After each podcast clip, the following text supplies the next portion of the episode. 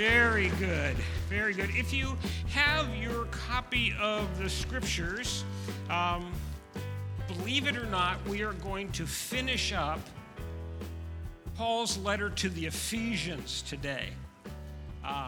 By my count, we've spent about 11 Sundays talking about 6 chapters in the book and letter to the Ephesians, and today we're going to wrap it up together. You know, we live in a world, as Paul was praying, leading us in prayer this morning, we live in a world that is not doing very well right now. Not just in the United States, but all throughout the world. The scriptures tell us that there will always be wars and rumors of war. And we see today in our world, nation fighting against nation. People groups fighting against people groups. Cultures fighting against cultures. Neighbors fighting against neighbors. And sadly, we can also see, maybe not often, but we also can see churches fighting against churches. And even members of the same church fighting against their brothers and sisters who fill the pew, who study the Bible together. There are battles everywhere for us, not just here, but around the world. We have some friends that are in Uganda that Linda has met, a pastor and his wife, and we are in contact with them. They have a small little church there, but things are kind of falling apart in Uganda. The church has been attacked. Innocent people who just want to live their lives are finding themselves removed from their homes, under battle, under the threat of death. There are those who have lost their lives in this battle. Battles are real. We may feel safe in Huron, but battles are real. They're happening around us. The church, though, you and I, as the body of Christ, are given a unique place to fight one battle. Just one. We are created as followers of Jesus. We are created as the church, as those called out to fight one battle. And that is the spiritual battle. We're not called to fight against each other. We're not called to fight within our communities. We're not called to fight in our nation. We are called to be involved in the spiritual battle of God's kingdom against Satan's kingdom. We are fighting in God's army, as we sang today, onward Christian soldiers. We are soldiers in God's army. And so to look at that, to see what God has to say, we are in Ephesians chapter 6, and we're starting at verse 10. Let me read for you this passage, and then let's see if we can dig a little deeper for us.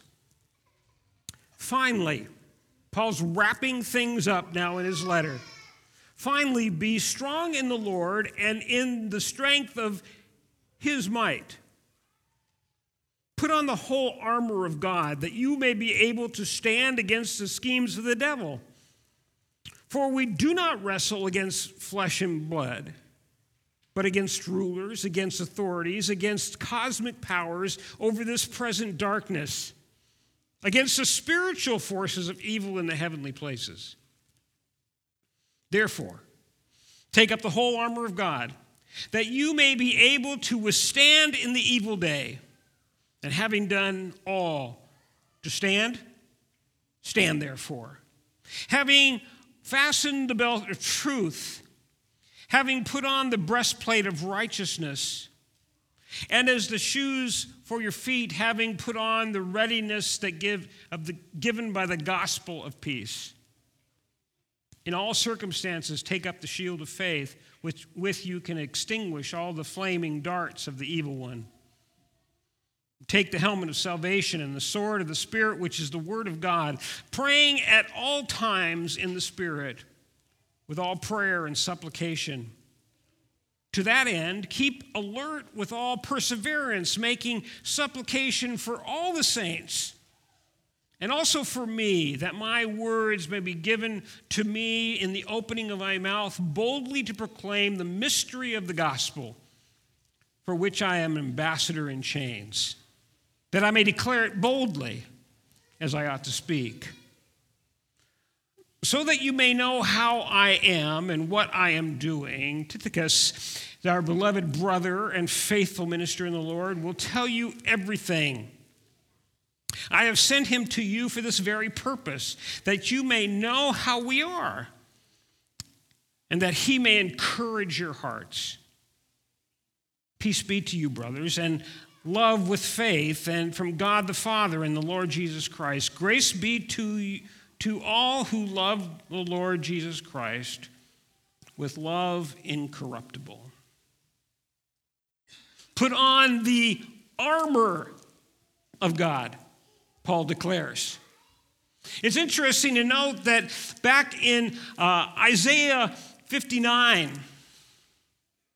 Isaiah writes the word of God, and God is speaking, and he says, I put on the helmet of salvation. I put on the breastplate of righteousness.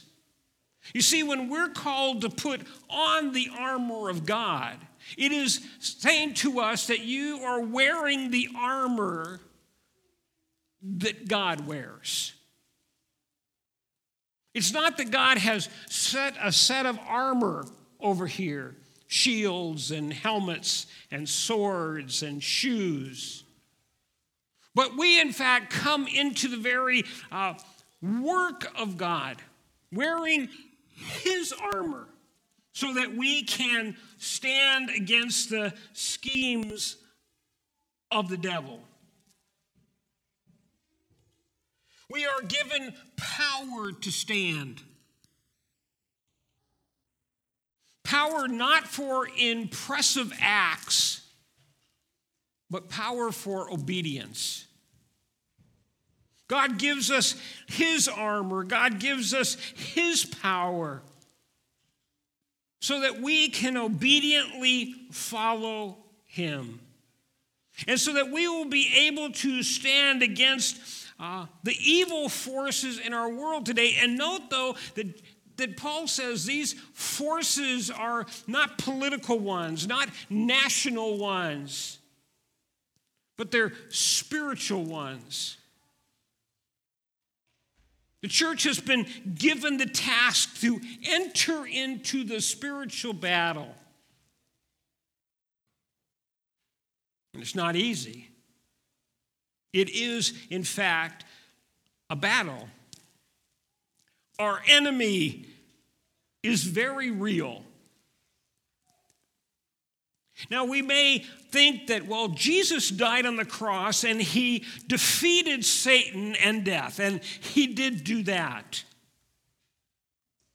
But we also see from Scripture the very reality that Satan is still at work in the world today. He is still working to try to turn the hearts of people away from God. And he does that in all sorts of ways. Now, let me be clear. I'm not saying that there is a demon behind those Christmas trees over there. I don't think there's a demon behind every bush.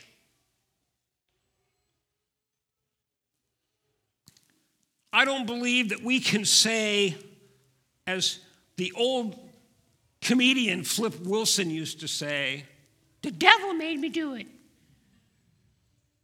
No, I don't need the devil to invade me to help me do evil. I do evil pretty well just on my own, thank you very much.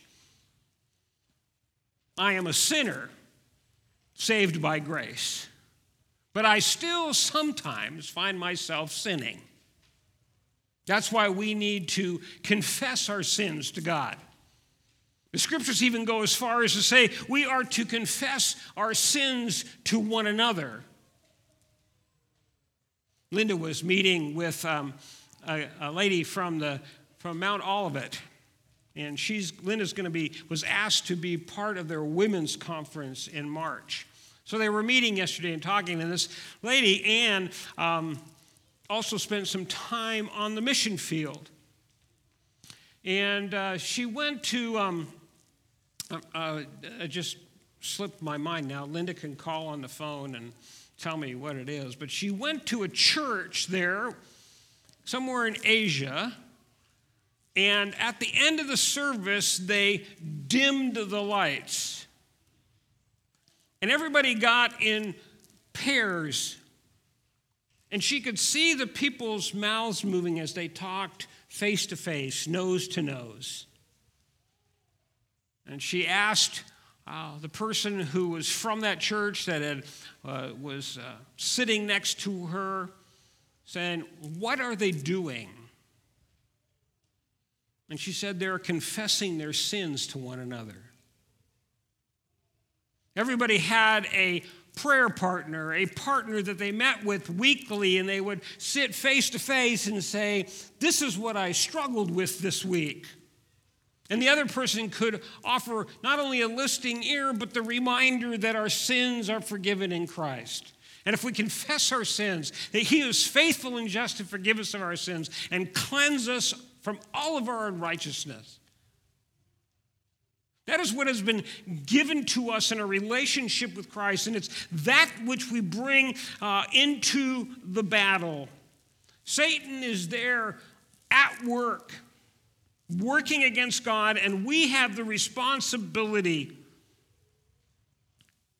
to fight against him.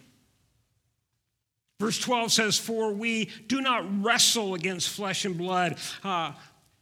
The word can also mean we do not struggle against flesh and blood. But our battle is very real. Twice we are told to put on the armor of God. We are to fight against the spiritual forces of evil in the heavenly places. That's where the big battle is being done. That's why we pray for the salvation of our family members and of our friends, our classmates, our coworkers, because the battle is a spiritual battle, but it is very real. Just because we cannot see it does not mean that it is not happening. We fight against rulers and against authorities and against cosmic powers, not of this place,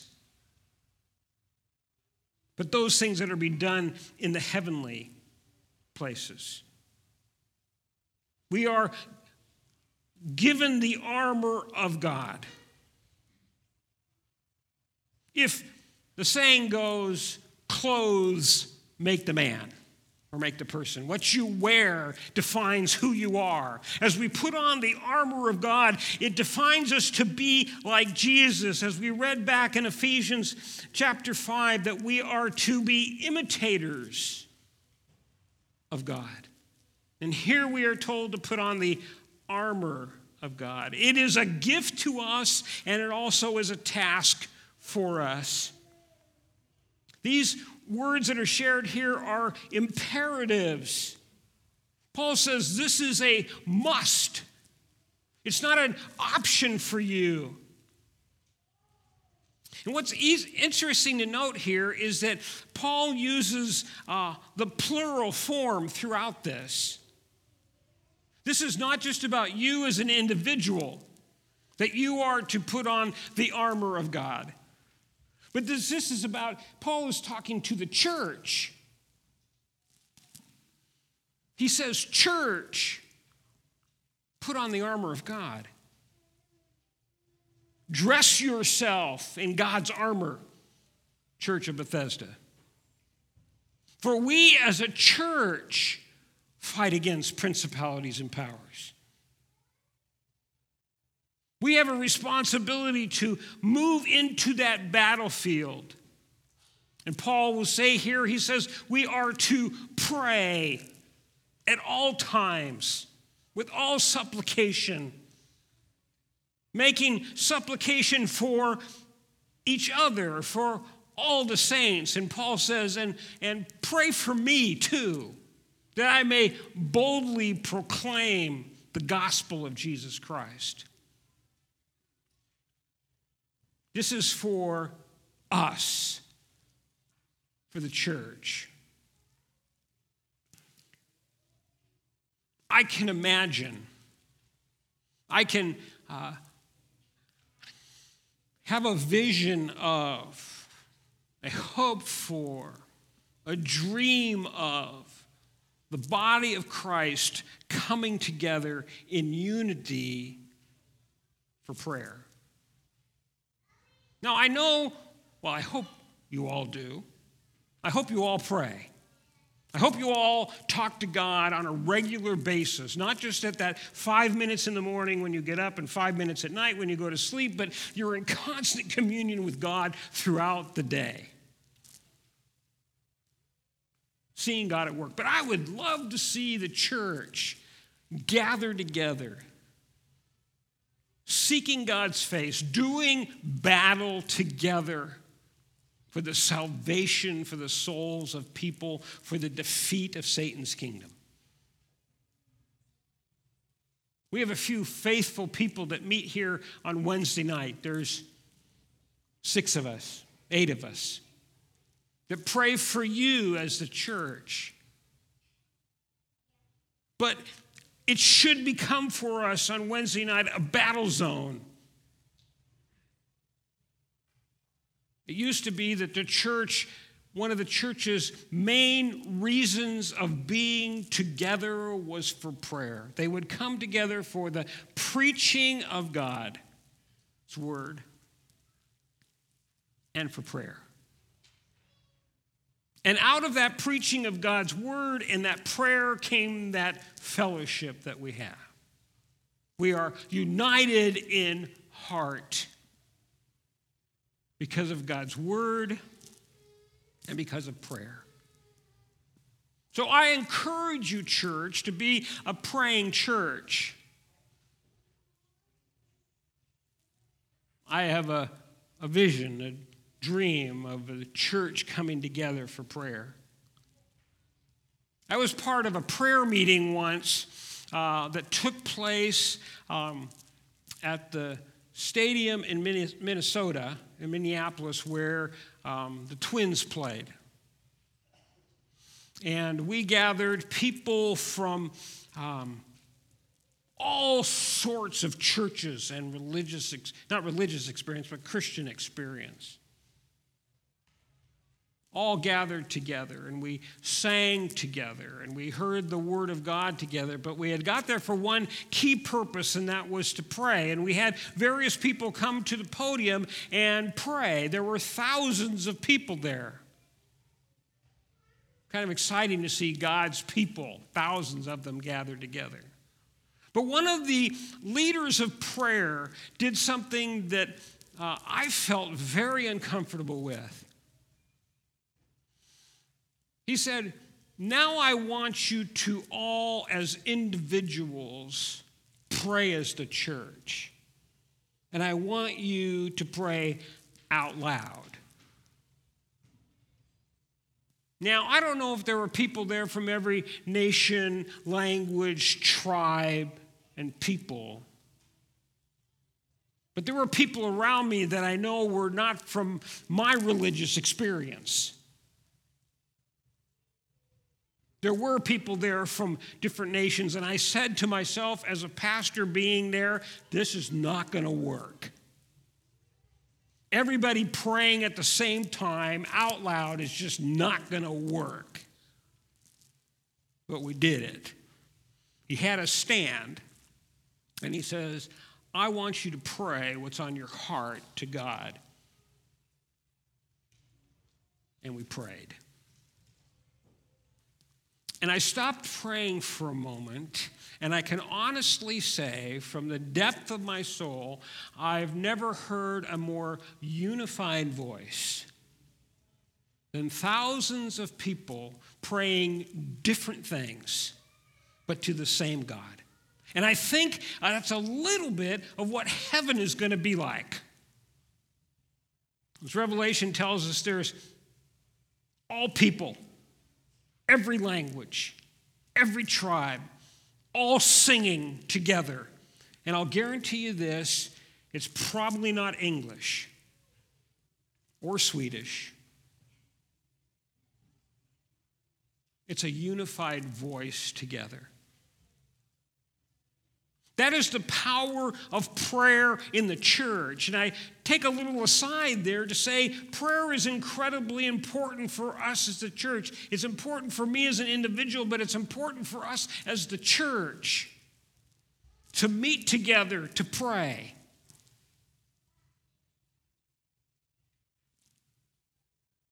If you're not doing anything on Wednesday night, I invite you to come and pray with us. We're in a small little room over here. But I guarantee you, if more than enough people show up, we'll find another room. We'll take over the sanctuary or something.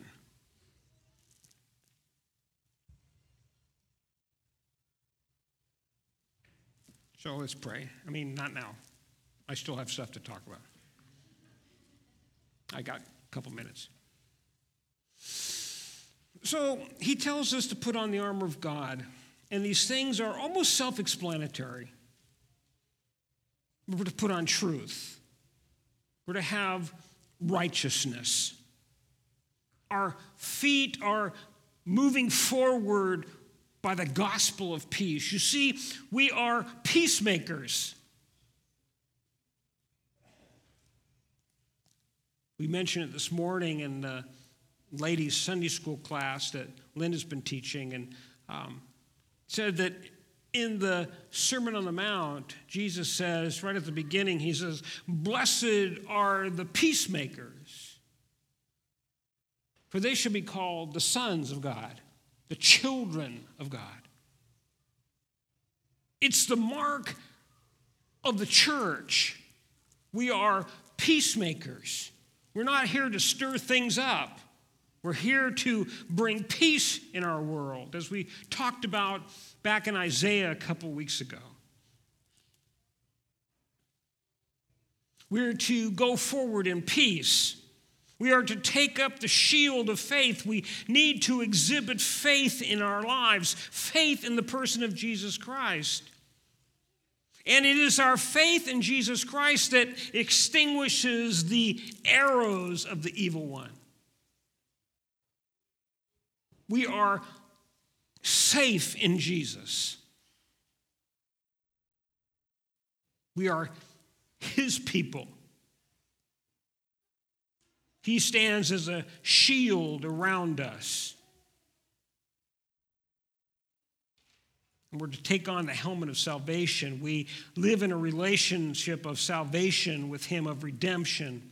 And then it says, take the sword of the Spirit, which is the word of God. Interesting word chosen by Paul. He doesn't use logos, which is often what we translate word. He uses rhema, which is translated the utterances of, or the statement of. It's not about just reading God's word in a situation. It's being so in tune with the Spirit that we will speak the very word of God in a situation. We speak God's statements.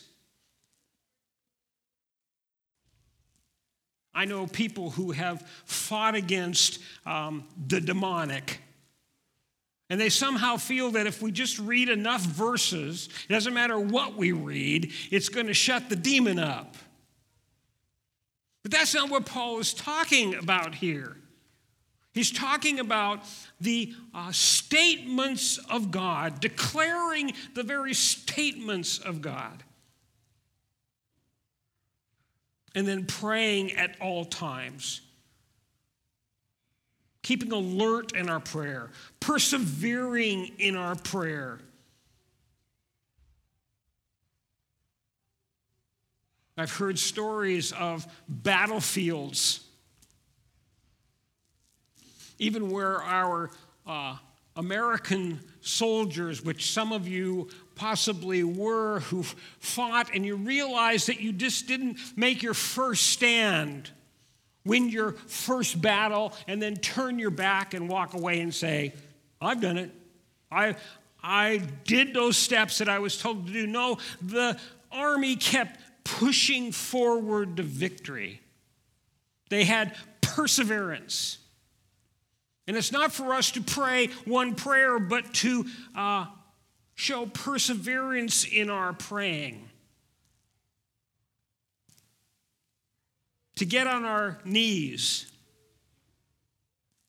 I mean, I think literally it's good for us to humble ourselves and get on our knees and pray.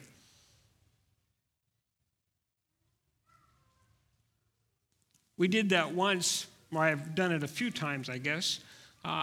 As a pastor in our previous churches, I'd sit in the front row, and the guy would get up to lead the prayer for the day, and I would get on my knees at the pew. And people wondered what happened to the pastor. Some of them said, I thought you passed out. We lost vision of your shiny head. But the scriptures tell us to get on our knees and pray. I don't think it says that without reason, that we humble ourselves before God. We fall prostrate to Him, before Him in our prayer, remembering who we are and who He is. It's the battle we are called to fight. And notice again in verse 21 that Paul has not been fighting alone. Tychicus fought with Paul. He is named for a reason. He has traveled with Paul and Paul's companions for quite a while. Acts 20 shows us that he is with Paul. We know that Paul has written this letter to Ephesus from Rome, and he's in prison, and this brother is with him. He is a bond slave. He is a faithful minister.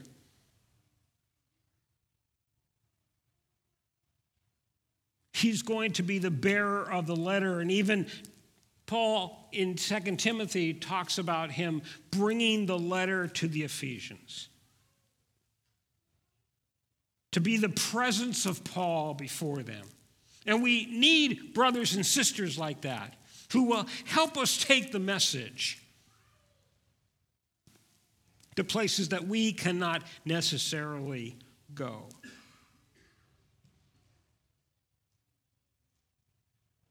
High school students, junior high students, most likely, well, at least in California, I don't know how it is in South Dakota, I am not a welcome person on your campus. I just can't show up. I have to be invited. I have to have a reason to be there. But you're there already. You can pray already. Some of you will say, no, it's against the law for me to pray in school. No, it's against the law for you to stand up and lead the classroom in prayer, but you can pray all day. Nothing stops that. We need you as a church to be praying for your campus while you're on your campus. And that's true for those of you who are in the workplace. I can't always be in that place, but you can be in that place, praying for them, doing the spiritual battle.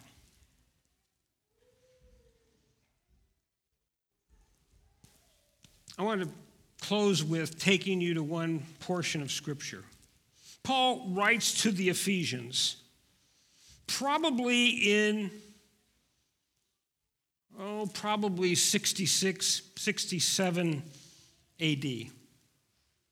But that's not the last time Ephesus is mentioned. Ephesus is also mentioned at the turn of the century, maybe 40, 45 years later. Ephesus is mentioned in Revelation chapter 2. What happens to Ephesus 45 years later?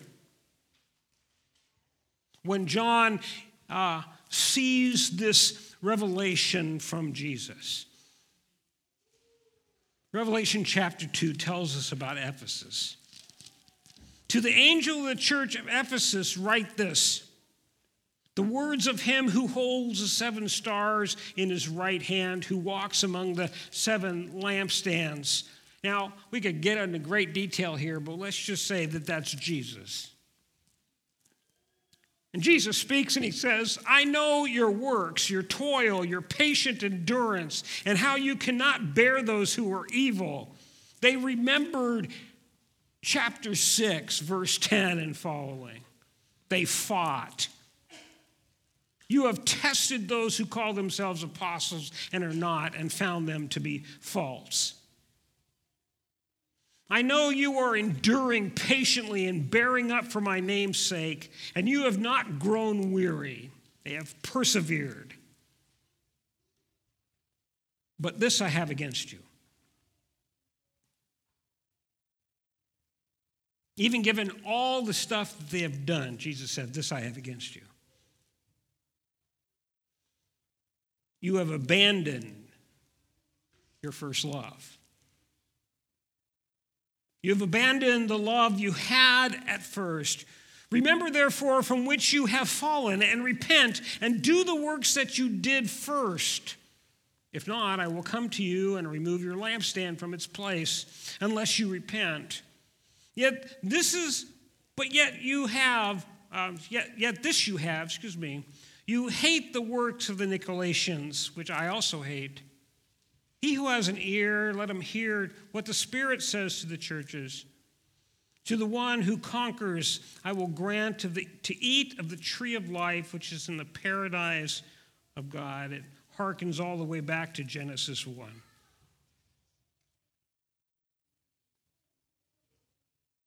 Church of Bethesda, of Huron. Let's not just do the works of God for doing the works of God, but let us remember that he calls us to love him. To love him like you did at first. To not give up that love for the work of the kingdom. To be in love with God, to be excited about God. Those of you who are married, been married, those of you who have been in a dating relationship, want to get married, do you remember when you first fell in love? Man, you know they say love is blind. I was deaf and dumb too. Man, I just thought I had the best thing. I loved Linda. Was it perfect love? No, but it was enthusiastic love. I just always wanted to be with her, and she lived 2 hours away, and I would make that trip back and forth because I loved her.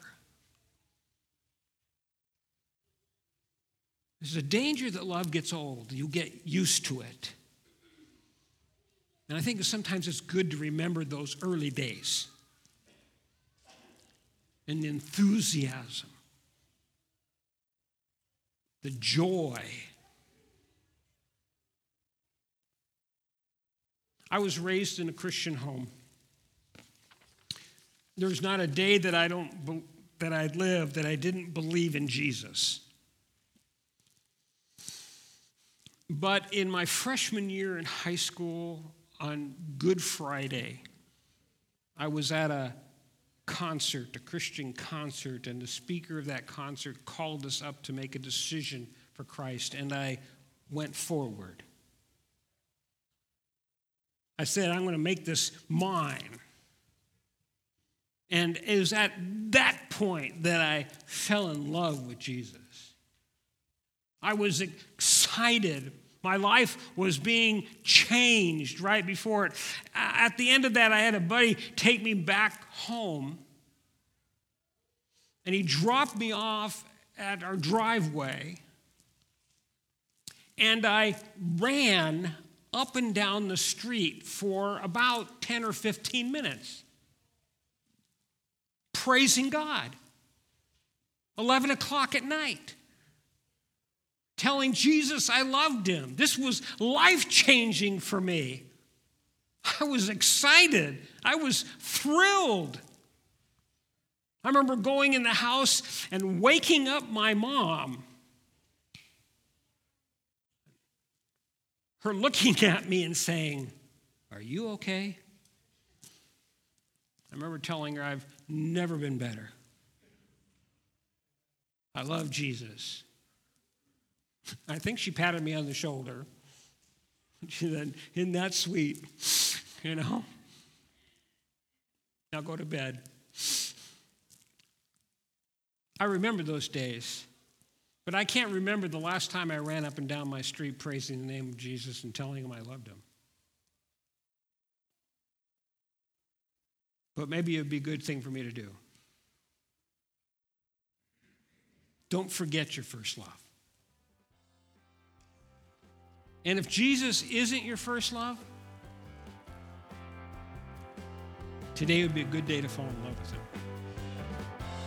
Maybe again. Maybe for the first time.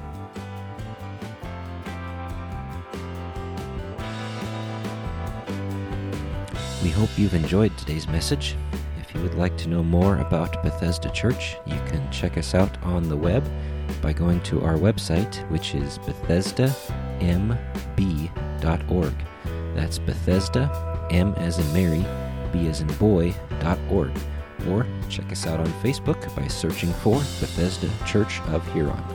Have a blessed day.